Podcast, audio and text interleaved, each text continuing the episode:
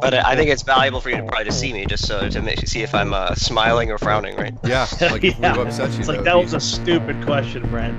Yeah, Let's drive on. it would never happen. No, there, me, there, so no, there, there will be no stupid questions. So uh, all, everything's on the table here. That's awesome. Cool. awesome. Okay, uh, Brent, I think you know, let's do this thing. We are. Let's rock hop- it, man. I feel like we're all hopped up on caffeine. I've had a lot. Uh, Yeah. Brent, have you had any caffeine? I have. And then Absolutely. Alex, have you had caffeine? I actually don't drink coffee, Whoa. so if I do fall asleep halfway through the podcast, just nudge me and I'll, I'll wake up. But that just Oh. means that just means we've done our typical uh, job. So we'll uh, hopefully we don't fall asleep here. Um, so you've you've sort of heard Alex. Let's get to this thing, right? The the goal of the show is to kind of dive into how companies are really mashing together this virtual world and physical world by taking advantage of uh, emerging technology, um, Internet of Things, augmented reality, and some cool software. Frankly, I'm probably not even doing the business all of the benefit, which is why we bring the experts on. Um, but with an end game of making customer experience and immersive experiences, just you know, leveraging them and making it awesome. That's why we wanted to talk to uh, Alex uh, and Xperiel. So, welcome to the Hot Aisle. I am one of your hosts, Brian Carpenter, and with me, Brent Piatti, good morning. good morning. And Brent, we have a fantastic and fun and frankly uh, not ordinary guest today. So we're going to get a little crazy. We have Yeah. with us uh, Alex Hertel from Xperiel. Did I do that well? You did. Yeah, thanks for having me on the podcast. Awesome. So, Alex, um, we have you as the co-founder and CEO of Xperiel. Uh, looks like you guys have been around for maybe three, three and a half years. So, why don't Yeah. you tell tell us just a little bit about Xperiel? Sure. Yeah. So we've been around for three years. Uh, just a little bit of background on us. My brother Philip and I are the co-founders. So we uh, we grew up in Canada. So if you uh, if you hear me mispronounce a few words, uh, you feel free to call me out on that. And uh, so we went to school in Canada. We did our PhDs uh, at the University of Toronto in computer science. We built a previous startup that was called Walletto, and that was a digital wallet. Uh, and that was acquired by Google, and that became the inspiration for Google Wallet. So uh, we we moved down here to Silicon Valley, and we we spent some time there at Google, and we learned a lot. And then uh, then we, we we left, and we're building Xperiel, and so that's that's the next startup. That's super cool. And we did we did we do a lot of research on our guests, and yours popped up with another uh, kind of unique trinket of knowledge. You and your brother have basically the exact same history almost. So you um, went, you have literally the exact same degrees, it appears. Um, and you've uh, both done startups. Now, I didn't get the information that it was the same startup. So, did you both start Walletto Yeah. together? Yeah, on, on paper we're we're basically clones. Yeah. Uh, so we are we are slightly different. Uh, the our, our I think our PhD committees differed by one person or something like that. But uh, we we we basically we went through school together. So uh, he's actually a year younger than me, and it's the story of my life. Is I always miss everything by one year. And uh, when I graduated from from high school, they didn't have the IB program, and he got to do that. So he skipped his first uh, year of university, caught up to me. Then we went through undergrad together. We went through grad school together. We built our first company together, and now we're doing a second company together. That's a lot of fun. And so he, I was going to ask, you're clearly not identical by that by the fact that he's a year younger, unless something really unique happened in the hospital. Um, but uh, so we do want to understand. So which one of you does your parents love more based on your current level of success? Do you know? Pro- probably him, I'd say. Yeah. Yeah. Yeah, I, I mean, you'll you'll you'll get you'll get that impression on this this podcast. I'm definitely not as lovable as he is. so let's let's get to the technology. There's a lot of fun stuff here, right? So, um, you, you, first of all, why, why don't we rewind a little bit? You've clearly had all this computer science background, a PhD in computer science. I love talking to doctorates. It lets me know exactly how how inferior I am. Um, what got you into this whole computer science technology thing? Like, where, where, what fostered your love, and what kind of really drives you underneath? What's underneath the covers for Alex? Yeah, well, we were just always into computers when we were kids, and so uh, like our, our dad would buy us uh, computer hardware. We'd play a lot of computer games, and we got into it. This was back in like you know the DOS days when we when you had to like configure your auto exec bat and your config sys file to make sure you had enough RAM to play the computer game that you really want to play. So you're really motivated to actually learn something about it. So it kind of started there, and I don't know when I was in fifth grade or something like that. And uh, then we started taking them apart, and I had to get a mouse. And that back then, you, when you got a mouse, it actually came with a board that you had to plug into your computer, and that was kind of my first taste of hardware. And uh, that was kind of the, the, the, root. And then when I had the opportunity to take some computer science classes, uh, both in, in, in, high school and in university, uh, I did that, and I, I, I loved it. And uh, and then my, my, brother kind of followed footsteps, and then we, we went through the undergrad uh, program together there at the University of Victoria in Canada. So, favorite game then and now? Oh, uh, favorite game then? There were a few. Um, All time favorite? Uh, it might have been. It might have been like Ultima Underworld or or one of those games. You got how, how about you guys? You, you you big gamers? Yeah, actually, I just got uh, done playing. I was on Steam today. I, I did an indie game called uh, Grim Dawn, which is actually pretty damn cool. It's a hack and slash, very similar to Diablo, but uh, kind of a new yeah. iteration on yeah, it. I'm yeah, well, uh, I'm more of a filthy casual gamer. So I, you know, when I was younger, I played all the things based on the Doom engine and Quake because uh, right. id or ID or whatever is here local in Dallas. Um, but you know, as I've grown up, I basically play whatever the kids are playing. Uh, although I do crush some Pokemon Go, which we'll get into. Yeah, no, Doom was a great game too. Yeah, and to answer your question, I think you actually answered it for me. Uh, lately, I mean, I don't have nearly as much time to play games as I used to, but uh, Di- I've, I've been playing a bit of Diablo too. Nice. Yeah, very think, cool. I, you know, it's funny is I was on a conference call earlier, and uh, Chad Sakac mentioned uh, he was um, playing Overwatch, and I I see all the videos of Overwatch on Reddit, and I'm like, that must be really cool. And then I realized most of the com- the, the component of it is all online. Uh, and for my my 11 year old, I don't really let him play online much. And the everything I've read about it says the experience not online is not all that fun. It's kind of very limited.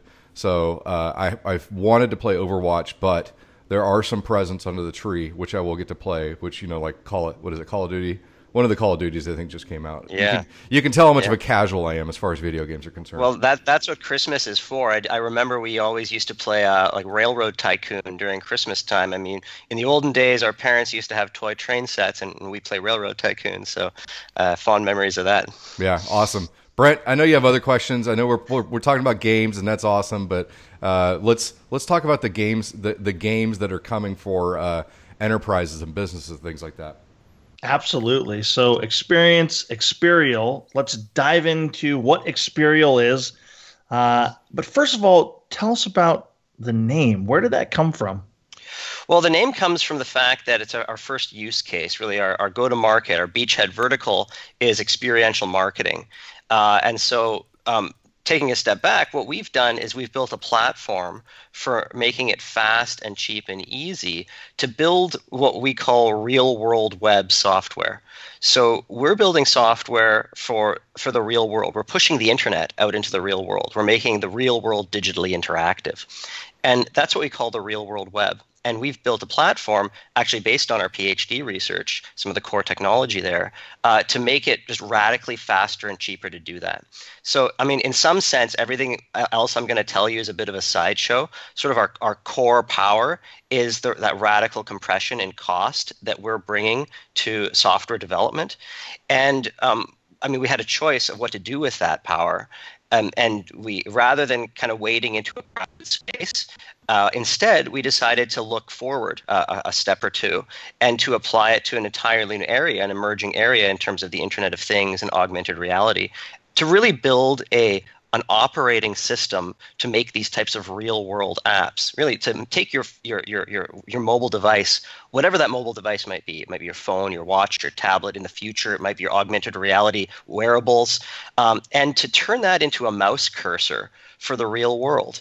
Uh, and the, the, the real world web, as we envision it, will be funded by advertising, very much like the, the World Wide Web is, but it'll be a very different type of advertising. It won't be banner ads, it won't be pop ups. It'll be something much more engaging and experiential, and, and hence the name. Uh, and I think that the Pokemon people, maybe to give you a, give you a good example, um, they they did something very interesting in this space, right? So they overlaid a game in the real world, uh, and then they used the actual sensors in the phone. In this case, it was the GPS sensor as an input into that game, and they they monetized it in the traditional ma- manner, and they did very successfully. So, but they they, they basically monetized it using the Zynga model of selling in-game goods, um, but they started to do something what I think is much more interesting than that, where you could put a Pokestop in front of a pizzeria, and then all of a sudden it's driving all this foot traffic to the pizzeria, and then business is booming. Now, to me, that was the most interesting thing that they did, and that's our model. We're making we've built an engine to make it possible to build an infinite number of these types of games, and then you use these games in order to incentivize valuable behavior. So you don't just put up a billboard and say, "Hey, come to my store."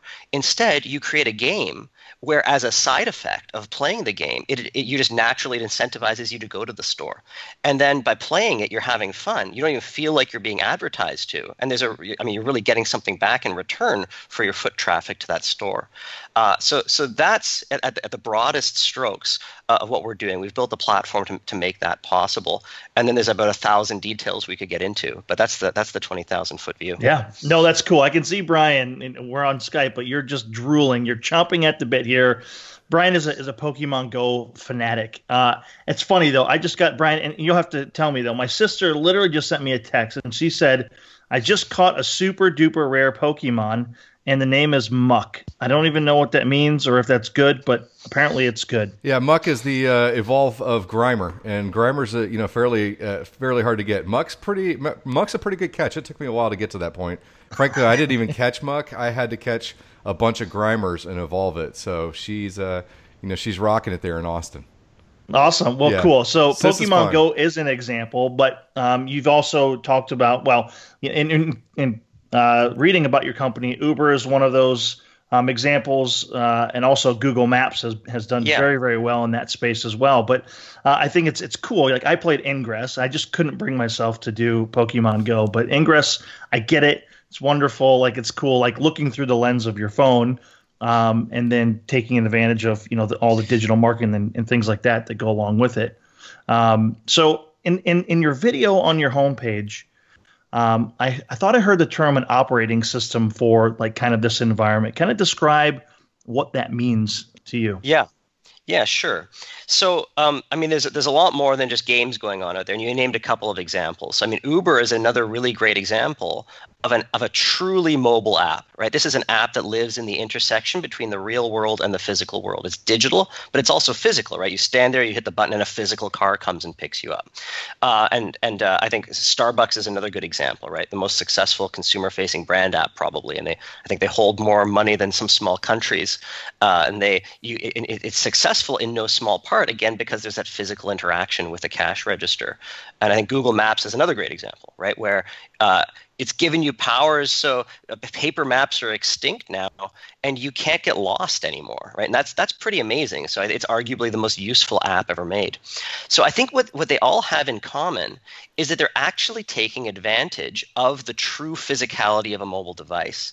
And that that's that's abnormal actually if you look at most of the the mobile apps out there even though we call them mobile apps by and large they're still shackled to the world wide web right? So if you look at, let's, I know, the, the, the, I, don't want to beat up on anyone, but you can basically choose anyone. Uh, look, at the let's, CNN. App, let's beat right? up on your favorite person. Come on, it's okay. Yeah, it's no, there's yeah, no feelings at, in podcasting. It's we're fine.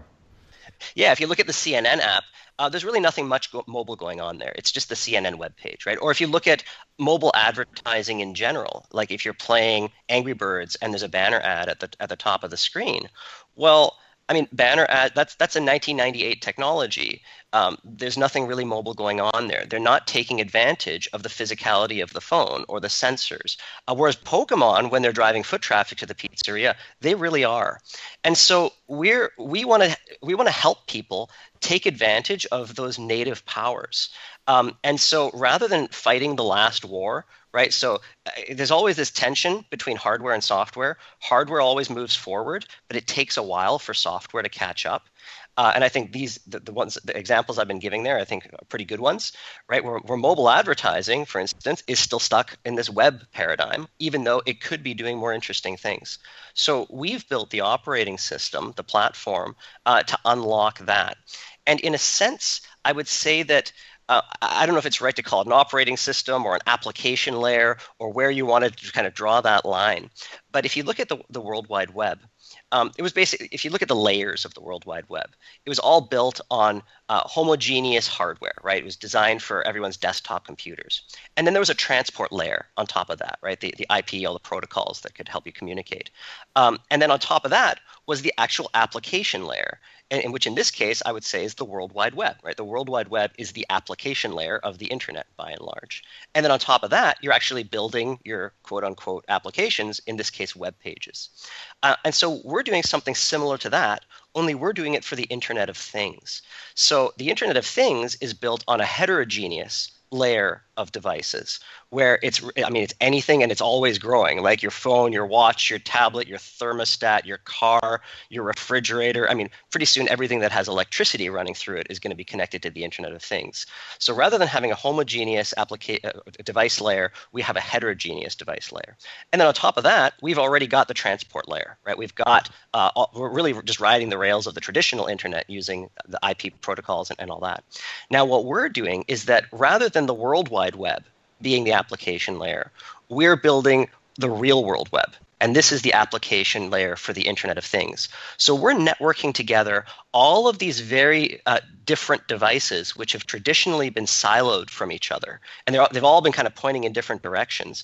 And we're providing the layer on top of that so that the infrastructure uh, is, is done for you. So, right now, if you want to build software for the Internet of Things, you have to do a lot of work. Not only do you have to build program your business logic, but you have to go down there and you got to program all, all the kind of the, the, the, infrastructure logic and the communications and all of that. Uh, well, we do that for you. We provide that layer that does all that that that kind of busy work, so that you can focus on on on the business logic. And then on top of that, that's where you can build your real world web apps. Um, does that answer your question? It does. Yes. Uh, so, you know, we do want to dive into your platform uh, and kind of get some of those examples out there, and I have some curiosities around it. But I want to understand. Um, you know, we've talked about some of the theoretical applications. Let's let's think about like a practical application here. You had a, an example was which like a stadium on your site, right? Yeah. Um, so you know, I, I, live really close to Jerry World, which is Jerry Jones's football stadium for his Cowboys. A massive place with a, like the world's largest jumbotron, or at least that week it was. Um, when you imagine that scenario and you, wa- you imagine me walking into it, what are you thinking is my experiential marketing experience? Like what things are involved like tactically and what am I what am I feeling as a consumer where you said it's less obtrusive than just a banner ad on the jumbo? Yeah. So really, we're taking any physical space, whether it's a school or whether it's a mall or a stadium, and we're taking all the resources and the technology in that space, and we're essentially turning it into a digital playground. So stadium's a great example because there's a huge amount of technology in there, right? And you named a few, right? You got the jumbotron, you got the scoreboard, you've got your ticket scan, you've got your concession cash registers, you've got the iBeacons, the teams. There's a, there's just a large density of technology in a stadium. Um, and then on top of that, on game day, the stadium fills up with literally tens of thousands of people. And almost every single one of them is bringing a supercomputer with them in the form of a, of a smartphone, uh, and which is chock full of all these sensors and it's capable of interacting with the re- real world. So what we do is we reach out and we take all of that technology, and it's, already there. I mean, we don't have to do anything on the hardware side. We're not building any new hardware. We're just taking the hardware that's there in the form of the, the sort of the IoT hardware that's already in place, as well as all the mobile devices which have walked into the building, and we unify that into a physical digital ecosystem. And now you can take those resources and you can you can get them all pulling in the same direction, and you can focus them, and you can start to now create new cool new games and experiences uh, that haven't been possible before by by by leveraging this and these these different types of devices and making them work together. So for uh, a good example is uh, is like the jumbotron, right? So we can now build an app that doesn't just run on your phone. It's an app that, for the, for the lack of a better term, is basically running on the, the stadium is the device that the app is running on. And part of it's in your hand, part of it's on the phone, uh, but part of it's also up on the Jumbotron. So you can now create a sophisticated game where, where you're, you're I'll give you an example. So uh, we just completed a campaign with the New York Jets. Uh, and Bud Light was the sponsor there. And so what we did is we created a predictive gaming experience where you could actually in real time play along with the team. So if your team has the ball and you think that they're going to score a touchdown, well, you can predict it. You, you call it. You're calling the touchdown, and that, that was the name of the game. It was that the name was I called it. Um, and so, and then if you get it right, then uh, and we can write that leaderboard on the jumbotron in real time.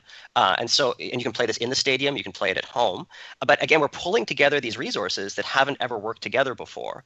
Uh, and then we did a, a, cool thing with Bud Light, where once you run out of touchdown calls, you can go uh, buy a can of Bud Light, and and you you you scan that using our vision technology. So again, using the camera of the phone, a sensor in the phone, uh, and then that gives you another a, a touchdown call. So we created a game there that that that, that really worked in the, in the for, for football and in the stadium and, and the at home context. So very very cool. Um, you know, I, I was watching a TED Talks. It was years ago now, and I saw an application like it was called Aurasma or something like that, where you could kind of look through the lens of your camera and have some some experience happen. Whether you're looking at the Mona Lisa or maybe you made your own like wedding invitation with this thing. So I've seen kind of the technology to to to give you that through the lens experience. Um, but it sounds like you're going beyond just that and tying a whole bunch of things together. So what what really drove you and your brother to say, "Gosh, there's a gap here in the market and and we've got to figure this out because there's kind of it sounds like there's pieces and parts of it together. Iot is not a new thing. Augmented reality is not a new thing. Uh, this looking through the, the lens or the camera of your phone is not necessarily a new thing. What what drove you guys to say we, have got to do this and and and frankly you got a bunch of uh, money from pretty cool investors too yeah, yeah. So they, I mean, the, the impetus behind this was really that there was something lacking in, in the market, and it's just so difficult to build a real world app. So um, if you had to use tr- kind of traditional um, uh, resources and traditional methods to build something, they're just not geared towards this this problem, and uh, it's extremely expensive if you want to build a, a, real. Even if you want to do something as simple as like a treasure hunt in a stadium, uh, well, think of all the things you need to build. Right, you need to build a database, you need to build the plumbing, uh, you need to build all these triggers, you need to build like a geo uh, interactions and vision scans and iBeacon interactions, and then you got to build an Android version of the app, and then you got to build the an iOS version of the app. So it's incredibly expensive to build these cool types of real world games. Um, on our platform, you could build something like a treasure hunt in I don't know 15 or 20 minutes. Um, the the Jets example that I just showed you, we built that in uh, I don't know probably about 10 days. Uh, normally, it would have taken probably more than six months, and it would have taken a, a, small army of engineers to pull it off. So that's the real advantage here, um, and that was the pain point that we were solving for, and that was really the impetus behind everything. Is that there's a lot of really cool things happen that are possible. The hardware has made it possible, but they're just not happening for the lack of, of a budget. Uh, and so this, our solution there was to, to reduce the costs. So now we can start building a lot more cool things. So, you know, and as you mentioned experiential marketing, and I think of other things that you use it for, you know, just in augmented reality and some of the other parts there. Um, I'm familiar with a platform called Unity, uh, which, you know, sure. 3D rendering and uh, frankly, Poke- parts of Pokemon Go were written in Unity. Um, and so, as you mentioned things like that, and there is are platforms like that, what's the problem that Unity's not solving for people, right? Uh, or why isn't it just like the de facto standard that you leverage to then spread out further and things like that? Where's the problem lie there, and, and what are you doing yeah. additionally? Yeah, so um, the, the, part that we have that that I've never seen anyplace else is is the part that came from our PhD research. So we've invented an entirely new programming language, which is unlike any other programming language the world has ever seen before. It's entirely graphical in nature. You don't type your code, you draw your code. So it's designed for designers, it's designed for marketers. So all the campaigns that we've been running, um, the platform was built by engineers, but all the campaigns themselves were built by our, non, by our creative people, our non engineers, and they were built quickly. Um, and so I think that's an important part is that we, we, we've figured out a way to make it fast and cheap and easy for people to learn how to program, even if they're non technical. It just uses a very different part of the brain. And, and, it's so easy to learn that, I mean, even children can, can, this is sort of an appropriate first programming language for children in like first, second, third grade. Um, and it's, but it, nevertheless, it's very powerful. So I, I actually might, I'll, I'll let me call a timeout right there, and I'll give a quick crash course in, in pebbling, which was the topic of our uh, of our PhD research. That's actually where so, we were headed with the question. So go ahead. Yeah, yeah. So we, our, our PhDs are both in complexity theory and uh, a, a, sub area of complexity theory called proof complexity. And so we, we both worked on uh, uh, using this tool called pebbling. And pebbling is something you never should have heard of before. There's like 25 egghead academics, including us, who actually cared about this. Uh, but and we were using it very academically. We were using it to, to prove theorems and write papers uh, and attend conferences. Uh, but it was very powerful stuff, and it had just, in, in some sense, it had just never seen the light of day before. And so we saw there was an opportunity there to, to, to take advantage of it. So we're the first people to really take this pebbling technology and apply it in a way that could be now used in industry. Um, and so pebbling is it's actually a board game. You can play it with pencil and paper. And it has two simultaneous properties that usually don't coexist. So, so one property is that it's such an easy game to understand that children can play it. Like anyone can understand this game. Um, but then the other property that it has is that it's extremely powerful. Now, usually those two properties aren't don't exist in the same body, right? So usually when you have something that's extremely powerful, um, uh, you, have to you have to pay for that power in terms of complexity. But here we have something that's extremely powerful, but also very simple. So we realized that we could use that to create a, a visual programming language that is as powerful as Java. It's as powerful as C++. You can it's Turing complete in the in the parlance. So anything you can program in any programming language, you can program in this. But uh, but then it has the benefit of also being so easy to understand that that a child uh, or someone who's non-technical, so intelligent and creative but non-technical, uh, can understand it uh, and use it. So so that's that's kind of the, that, that's our that's our secret sauce, so to say. That's that's the that, that's our core technology. We kind of built our whole company around that, and then we have our we, we've used this programming language in order to, to build these campaigns for for the Jets, for example. That's pretty cool. So. Um, you know, as we talk about pebbling and complexity theory and things like that, um, does that kind of allow us to then hop into you explaining um, ROX? Is that uh, ROX? Is, am I saying it right? Yeah. Or, okay. Yeah. So yeah, ROX is the name of our pebbling programming language. So uh, the way it works, uh, it would definitely help for me to have some visuals here, but I'll try to describe it. So basically, you draw a diagram, and it doesn't really. It, it looks more like a flow chart. Like the, when you're programming in, in ROX, it feels a lot like you're you're you're just drawing a flow chart. Um, and then what happens is that pebbles get put down onto this flowchart and they move around. And as the pebbles move around, that makes things happen, right? That changes the state of your program, that causes actions to happen. Uh, and it's done, you, you almost never even touch the keyboard. It's almost all mouse driven. So people who are familiar with Adobe products will, will feel a familiarity here. Uh, and then you get to basically watch it all very visually uh, as, as these pebbles move around in, in your simulator. Uh, and that's all programmed online. So you log into our website, that's where you, you program. Uh, then you hit run, and now you've got a now, you, now you've got a program that's that, that's running that'll that'll work on Android, it'll work on iOS. So cool. I, I want to kind of get real out of the weeds just a little bit, and then we'll drive back in or dive back in. Uh, who is the customer base? We talked about we talked a lot about sports, for instance, right? Who are you targeting today, and what do you see as as the future yeah, well, the, I mean, the real world web is going to touch all verticals in the same way that the World Wide Web did. So, I mean, this is, is will be a very general uh, platform, uh, but we're a small startup with limited resources, so we, we can't just go boil the ocean, and we need to be kind of intelligent and, and, and thoughtful about the, the verticals that we attack as our beachhead. So that's where we're starting is with sports, uh, and then f- expand out from there. So, I mean, we're envisioning uh, everyone at some point in the future, everyone's going to be a customer. Uh, our early customers our sports teams, uh, sponsors, uh, so next steps, we're going to take our platform, make it self-serve, hand it over to all the teams, hand it over, over to all the creative agencies in the world. Uh, and then further down the road, kind of the, the long tail, I mean, eventually we want everyone using this. We'd love to get this into schools. We'd love to uh, kind of provide tools with uh, like a free tool to all the schools out there that they can use to get computer science education in the classroom as young as first, second, third grade. And then uh, open up the platform basically uh, in a, in, a, in a free way so that everyone. Just if you if you're a hacker in the basement and you want to use this, hey, go go for it. And uh, and and I think that's going to be really cool when we start seeing people just getting really creative with it, doing things that we never imagined. Yeah, I mean, I, I see this as a a good place for commercial applications. If I think back to I was at Dell World in 2015, and they had a guy with like the Google glasses on or something like that, and he was looking at the back of a, a, a rack to replace hard drives or something, and when they looked at it and they saw like a barcode, for instance, it popped up like how to replace the part or you know maybe you're looking at chemicals, for instance, and has a barcode, and you can have your automatically your MSDS sheet, your you know material safety sheet on there. Yeah.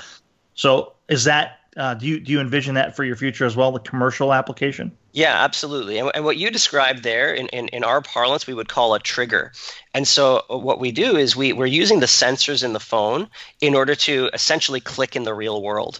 And we do that using triggers. And so you can have a geo trigger. So the, the, the Pokemon people built their whole game based on geo triggers.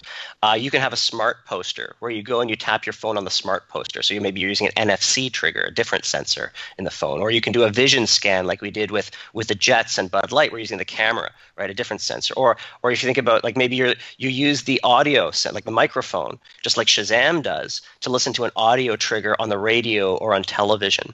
Um, so part of the story here is also one of, of unification where we're taking all of these different channels uh, and it's, it's not just stadium technology and it's not just technology in general that we're merging but it's all it's communication channels. So if you look at all the advertising channels out there there's all these uh, ad networks right? So you got tv ad networks you got print you got billboards you got uh, social media you got digital ad networks um, and they're all siloed from each other.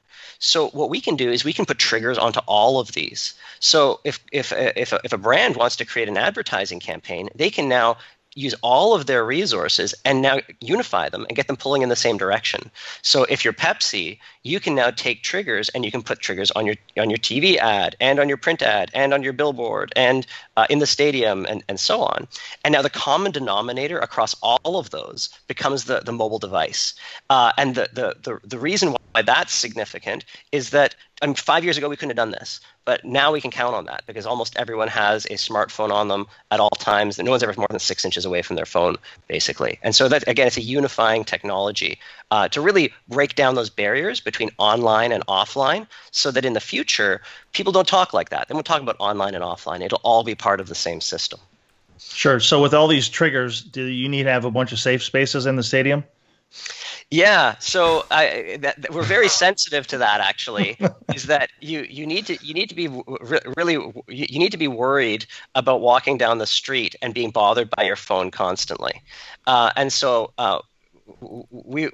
We've actually designed the platform in a way to make it uh, make it so that it's not spammy, because uh, that that'd be bad for everyone, and worst of all for us. That's the that's the first time I've had to take my earphones off on that, Brent. So nice. Uh, I, you know, and I held back earlier when he was talking about pebbling because I was like, as we were researching this, I thought it was a, a programming language for penguins. Um, but uh, you know, it's, uh-huh. it's, it's, bad jokes today. It's uh, that was a dad joke for, for me. So I do I do have questions for you as we look at these things, especially as we. I mean, let's just I understand some of the fundamental issues that uh, consumers of Pokemon Go have complained about. Okay, rural players feel left out. Um, international players feel left out and then there's governance issues. Those are the biggest three things that I've seen as like challenges as they've tried to kind of create a new gaming theory. Um, you're creating a new, you know, marketing theory in a way. Like you know, it's nothing new, but you're combining it in a way and making it consumable. Uh, do you see challenges from rural areas where there's less triggers or less consumers or things like that? Do you see challenges as you expand beyond um, maybe North America uh, and you know, and then even even when I went to Canada, I couldn't mobile order my Starbucks. It hurt my feelings, right? So like, yeah, um, you know, and then governance things like what you know, different privacy laws in different places, and is that up to the local implement implementer of your platform, or how are you thinking about these things as challenges to your growth and frankly to the whole experience's growth?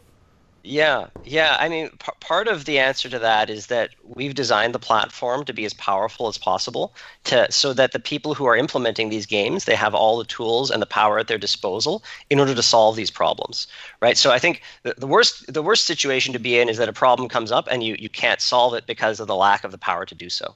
So we've very consciously designed the the, whole platform to be as, as powerful as possible. So uh, maybe a, a, good example of that is um, so, so, the platform, in some sense, is an extension of the classic idea of a desktop computer, right? So you remember in the days when we all had desktop computers, you had input devices, you had output devices, and you had your, your, your mouse, your keyboard as input devices, your, your printer, your monitor as output devices. Well, we've taken that idea to the extreme.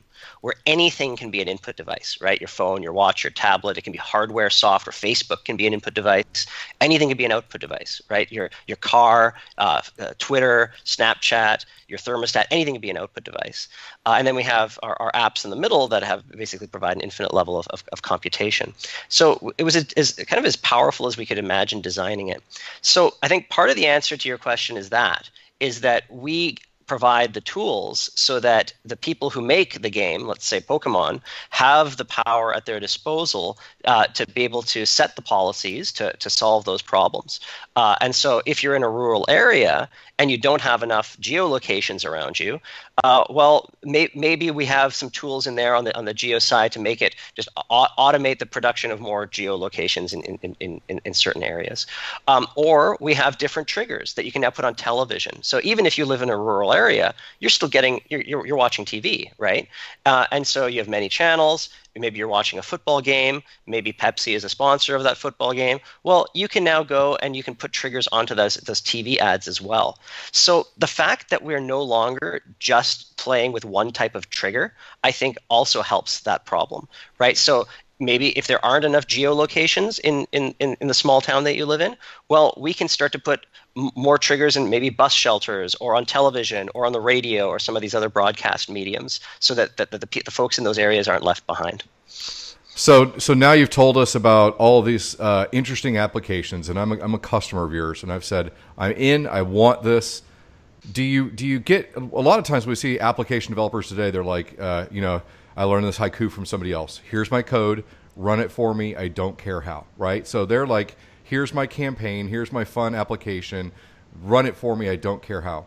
However, I care a little bit about how you're running it because I'm morbidly curious. Uh, and maybe some customers are like, I can't run this here or I don't want to run it there. So explain your platform and explain how somebody actively, you know, runs this campaign, right? You're still leveraging technology. What does that kind of underlying technology stack look like? Sure. So what what we do is, uh, as I mentioned before, we're, we're, programming in the cloud, and then we there is no Xperiel app. So what we do is, at least for now, we're splicing our technology into a Teams app. So for instance, with the Jets there, we took our technology and we, we put it into inside the Jets uh, NFL app, and then uh, fans can just play our game in there. So we, we, our platform is based in the cloud. That's where you go and you, you program all this stuff in our ROX programming language, uh, and then it's pushed down to, into the SDKs of the uh, that we've put into the Android and the iOS version of the Jets app. Um, and so the closest analogy that I could make here is that it's a little bit like a web view. It's a little bit like HTML, where you can you build something once in the cloud and then it works everywhere. Uh, only it's, it's it's much more powerful than that. So these this is it's, it's fr- one of the problems with HTML is that it just doesn't give you that native performance. This does. So you have that native performance. You program it once. It works on, on Android. It works on iOS right there uh, natively in the Jets app. And then we have all the cool 3D graphics, uh, and it's it's just as performant as you'd, you'd, you'd want it to be. That's pretty cool. So as you as you go to customers and you say, you know, here this is what you need to do. Um, you know, this is how you want to do it. Where do you see? Um, do you get objections? I mean, to me, this sounds so cool. I'm like, yeah, I'll take three. Uh, I don't have budget, so I don't buy things like this. But um, you know, how do you get objections? Do you get people who push back? And if so, what does that pushback look like? Yeah, um, well, not every facility is equipped with the technology. So, I mean, some stadiums are totally new and modern and have awesome Wi-Fi and all the connectivity, and others are decades old and they and they haven't been retrofitted. Uh, so that's that's certainly one obstacle is that not not every facility is ready for this. Um, but so we've tended to work with the most digitally forward-thinking teams. Uh, so the, the, LA Dodgers, the Sacramento Kings, with they just built Golden One Center, which is a great new arena. Dodger Stadium is decades old, but they, they really invested heavily in upgrading it. Uh, the New York Jets are very forward thinking as an organization. So our early customers tend to be the more forward looking, kind of digitally adventuresome teams uh, and brands. And, uh, and so they, they've been great to work with for, for that reason. Yeah, you guys, one of your investors is Major League Baseball, though, right? Yeah, that's right. And the LA Dodgers are a strategic investor, uh, and so we we started with the Dodgers. Actually, we were live in Dodger Stadium uh, the past season, and uh, cool. Uh, yeah. Yeah, now we're live with uh, Sacramento Kings, and we just finished that campaign with uh, with the New York Jets. Yeah, it's interesting to see just how um, MLB in general has has transformed the, the way that they go to market and all their it's it's really a digital transformation. If you didn't know it, they actually host all of HBO's uh, Go stuff on their platform that does all of the the the live games as well. So pretty neat. It looks like they're forward thinking, working with you guys as well. Yeah, definitely. Um, so the the the the uh, the data, right? So let's talk about um, you know metadata, tracking data, usage data, interaction data. Where does that go and where does that live? Does the customer uh, own that, or do you guys have access so that you can help uh, build the platform uh, and make it more robust? Like, where where does it live? Who owns it? Kind of you know, talk about that. Yeah, yeah. So uh, the, the, the, the, all the data is available to the customer. So part of this is that we're we're we're, te- we're providing information to help them understand their customers better. Um, so these these uh, triggers in the real world they're essentially clicks, right? When you go and interact with a trigger, it's very much like clicking on a hyperlink, only it's a click in the real world. So these aren't just your browsing or your surfing habits that we're that we're that we're learning about here. We're actually learning about your interactions in the real world, right? So if you interact with a, a TV commercial and then you go and you go to a music festival and then you go and you you buy a, a can of the soda, well, we, we we captured those clicks and then we can take that information and we can we can give that to the, the, the brand or the team to help them learn more about their customers in order to provide them with better services and better experiences uh, in the future. So the the big data story here i think is is, a, is, is, a, is, in the, is in the background but i think it's an important part of the story is that we are providing information and we're, we're, we're learning about the, the way people are behaving in the real world and that hasn't been possible before Okay, and and is that a is that a future for you guys to start building? Because I, I, thought I read that there was some sort of uh, analytics component to the platform. Are you going to go deeper and offer you know truly a, a big data approach uh, to to the platform for users?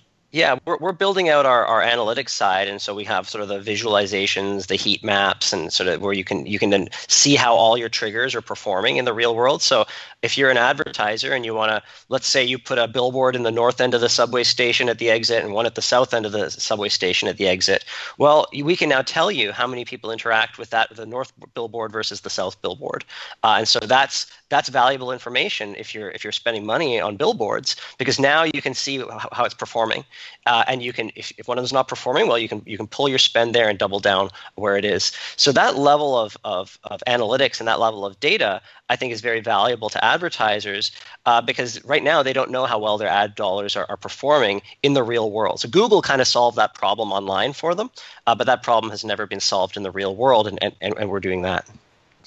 And from a development standpoint you know being a startup company um, did you guys invest in infrastructure to build your own private cloud, or are you using something that's out there in the public? No, we're using Google, pretty much Google Stack. So yeah, we're on Google Compute Engine. There's a lot of Google DNA in the company, uh, mm-hmm. uh, and so we're we're basically using the Google technology stack there. Yeah, we, okay. we just we whenever we can we use uh, we use services and we outsource because it's uh, again cost effective. We just don't have the resources to be able to build all that ourselves, at least not yet. Yeah, and it makes a lot and of sense from, that you can uh, phone a friend at Google if you have any problems as well, right? I mean, it doesn't yeah. doesn't hurt. Yeah, well, yeah, we, we have a lot of the, the team here who worked on stuff like that, and so they're all familiar with it. So we got a lot of sort of Google engineers here as well. Very cool. I know that uh, that Google released uh, Brillo, which I don't know I don't know if it's open source or not, but they talked about it being their IO, IoT operating system, and and also Weave, which uh, these kind of sound a, a, little similar. Is there any of that IP or uh, those those within your your platform itself? No, we're, we're not working with Brillo or, or Weave. I, I actually don't even know that much about those. Uh, everything that we're doing there on that side is, is, is proprietary. Uh, so it's the stuff that, that came from our, our, our PhD research, the pebbling language. Uh, we've built a universal event bus is another one of our in- inventions, and that's designed to kind of act as the connective tissue or as the glue that takes all of these very heterogeneous technologies and glues them together so they can all uh, communicate with each other and control each other. Um, so m- most of the, the heavy tech that that that, that we're using, we we invented in house, and then infrastructure like Google Compute Engine we're using, or if we need a vision like recognition library, uh, we use one of the existing ones. But uh, kind of the core technology is is all our proprietary stuff. That's so. That's kind of interesting. You said you have a universal event bus. That sounds a little bit like uh, in a traditional architecture. It sounds a little bit like an, an enterprise service bus. So, did you create that? You know, microservices wise, there's you know you've got a bunch of different little things that man- manage each of the integrations, or you know how does that work for you? And you know what's you know that's kind of a unique problem to have to solve there in your case. Yeah, no, it's actually the opposite. So we recognized how that I mean Xperiel is a tiny startup and we have exactly zero ability to go enforce any kinds of standards or protocols onto someone. So if we just told uh, Samsung to use some kind of new protocol, they wouldn't even they wouldn't even notice us, right? So we realized that that wouldn't work. And so what we've done is we're actually not making any new protocols. We are riding the rails of the existing protocols out there. We are using HTTP posts and gets and sort of all, all the, the, the block and tackle kind of internet protocols. Uh, and then we're using a, a, layer on top of that to coordinate everything. So I'll give you an example, right? So that I mean, the, the internet already exists, and uh, and we can leverage that. So for instance, on a jumbotron, we don't need to build any new software to integrate into a jumbotron because all the modern stadiums out there they can just take a web page and they can put it up on the jumbotron and you just need to give them a url so what we did is we we, we created a web view where using the ROX programming language, you could go and program anything in there. So in the Jets case, it was like the leaderboard and so on. And then we just had a web view and a URL, and we gave that to them, and they could just put that up on the jumbotron. And then in real time, we could write to that URL in, in, in, in using WebGL and 3D graphics and so on. Um, and then you could go and you could change the, the, the, the graphics up there and make that part of the game. And we never had to build any new protocols. We didn't need to build any new hardware. We just kind of rode the rails of everything that already existed. Uh, I'll give you another example. So, with in Dodger Stadium, we're working with a company called Fortress that provides their access control, and uh, and there again, we we didn't ask them to go implement an, uh, an SDK or anything like that into their system. Uh, we just gave them a, a, line of code, which is an HTTP post, and so they just post to us uh, and just again ride the, the rails of the existing internet, and then all of a sudden we're compatible with everything that they're doing. And so that was our strategy: not to build any new hardware, not to build any new protocols, just ride the rails of what's out there. That's cool. And so, you know, one of the curiosities we had, you mentioned you you were in Dodger Stadium for a year. Um, you're able to turn things around from a customer product perspective in weeks. There's clearly a lot of agility in your thought processes. Did you find any hard learned lessons or any new problems this year and as you're in production? And you know, how quickly do you turn your platform to be able to address those kind of real world problems or add-on features. You know, halfway through the year, like this isn't working right. We've got to flip it on its head, get it going this way, and get it out. What, what's that experience like within your organization and you know to the customer's endpoint? Yeah, so I mean, on on when we're using our platform, it's very nimble and agile, and we can make changes in real time. Uh, and so that that's the big advantage of the platform. But actually building our platform, there we're limited to using traditional means. Like our, our platforms are all programmed in Java and C++, the different parts of it. And so there, uh, it's it's it's just as slow as, as, as the development's just as slow as everyone else's. So again, we have to be very careful with our resources, and we have to we really have a prioritization of all the features that we're building. And uh, and to your point, so yeah, working working with the teams, uh, you can uh, you can think you can sit in your armchair and think about this stuff as much as you want, but after you get out into the market, you're going to learn a lot of lessons, uh, and it's going to tell you which direction you should be taking, which which technology you should be emphasizing, where you should be investing your resources. Uh, and so with with uh, with Major League Baseball, a really great example uh, was that uh, it was it was at their impetus that we developed our web view. Uh, and then that so, so, that we can integrate with the MLBAM Ballpark app. And then um, later on, we used that web view in with the Jets. Uh, and we put it up on the jumbotron, and we were able to reuse that. So um, the sort of the, the, the market in some ways teaches you of the technology, the, the parts that you should be emphasizing and building. So as we as I looked at what you were when we were first kind of introduced to you, and we started to look into having you on the podcast, um, we were starting to think about like what I looked at you as was um, hey, I'm a corporation, right? So again, these big, large corporations have they want to be able to have marketing with their customers, and it's not always about engagement of sales, but rather post engagement, uh, experience of after the sale. are there things inside of your thought processes or inside of your architecture where somebody can uh, engage with the customer as they are ongoing owner, uh, whether it be a vehicle or a technology or something, and or in the case of problematic experiences, troubleshooting, things like that. Is that a part of what you're focused on, or is that somebody else's problem in augmented reality to solve? Yeah, well, well, certainly the platform can be used to solve that. We're, we're not really focusing on those use cases yet, but uh, I mean, you you could easily go and put a a trigger on the back of your VCR or washing machine so that if you're having technical difficulties installing it, uh, then all you do is you get your smartphone, you scan the vision trigger, or you tap your phone on the NFC trigger, or whatever type of trigger it is, and then that'll immediately open a video chat with technical technical assistance where they can help you plug in your VCR or or, or, your washing machine or, or whatever it is. So there, there's a lot of use cases like that uh, that are that are kind of down the road for us. Uh, and, and we, we, have got a whole list of them. Uh, but again, we, we have to, as a startup, just be very careful about focusing our energies uh, so that we don't spread ourselves too thin. And as a as a as somebody a creator, right? You have a lot of creative minds, an entrepreneur, and all these things you've thought about to build your platform. Uh, and then you introduce customers, and you know customers are crazy, and they could come up with some awesome things.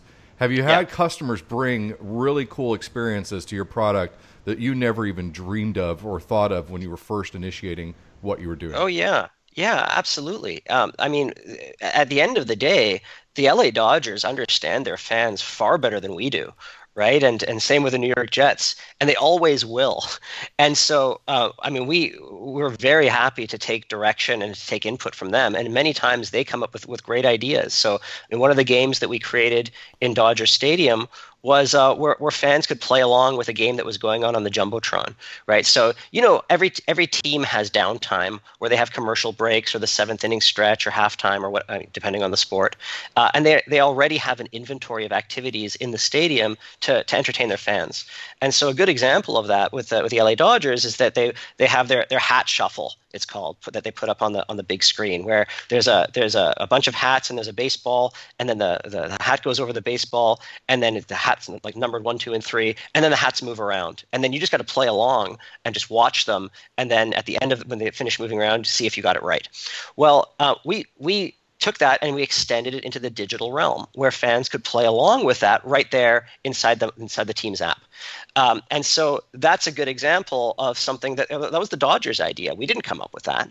Uh, so they have really cool ideas, and so we're we're always happy to to to, to outsource the creativity, uh, and that's where all of this is going too, right? I mean, our platform will become self-serve, and then we'll we'll outsource it to the creative agencies out there, right? The really creative folks who can, who, and I'm I'm really looking forward to just seeing the wild stuff that they're going to come up with.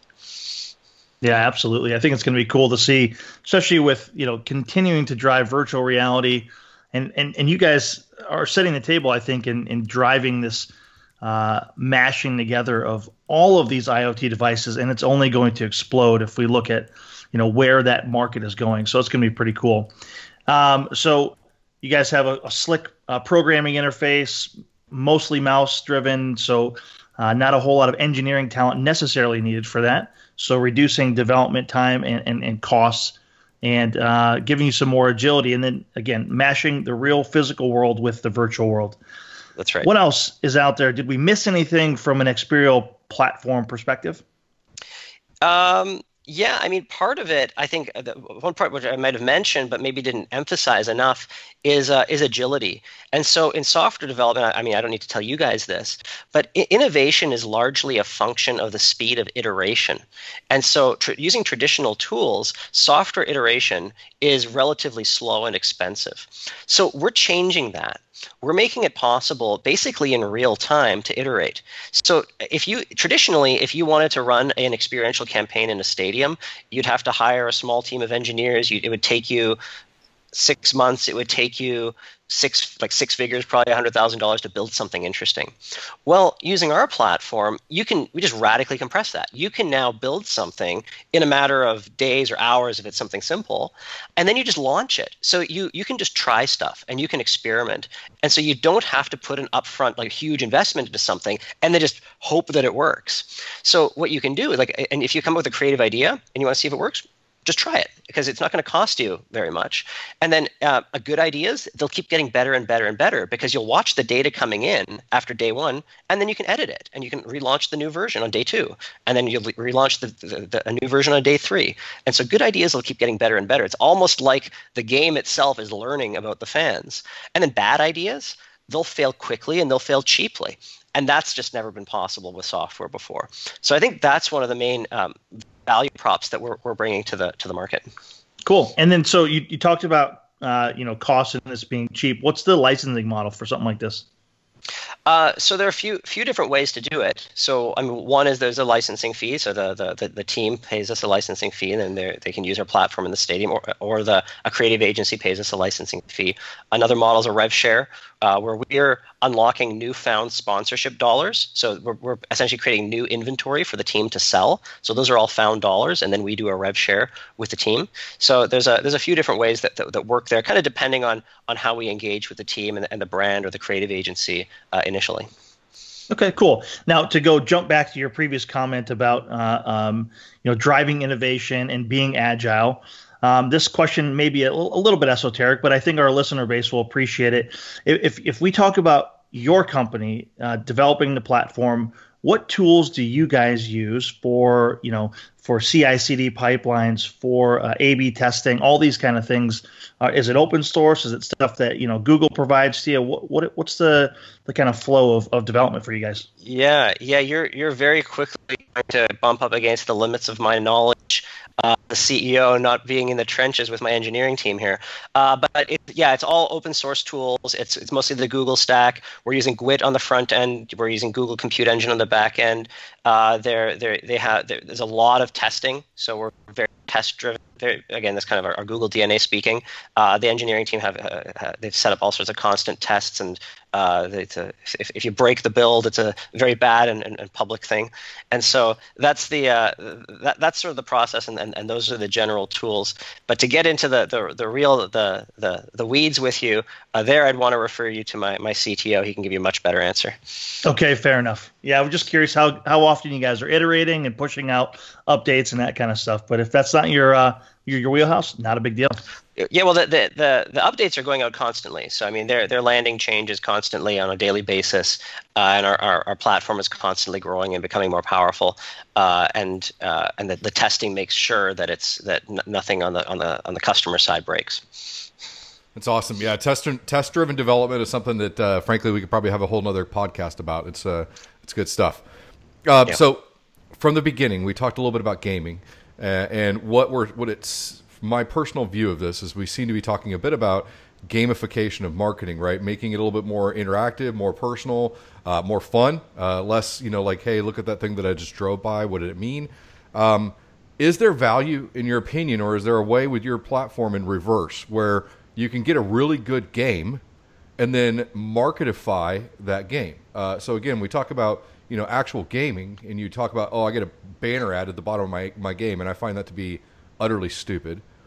But could you do something like what Pokemon Go has done for a lot of other games, leveraging your platform and make games a little bit more valuable than just you know asking me for yeah. 99 cents for a bunch of tokens or whatever yeah, absolutely. So, I mean, our, our event bus is specifically designed to connect all technology.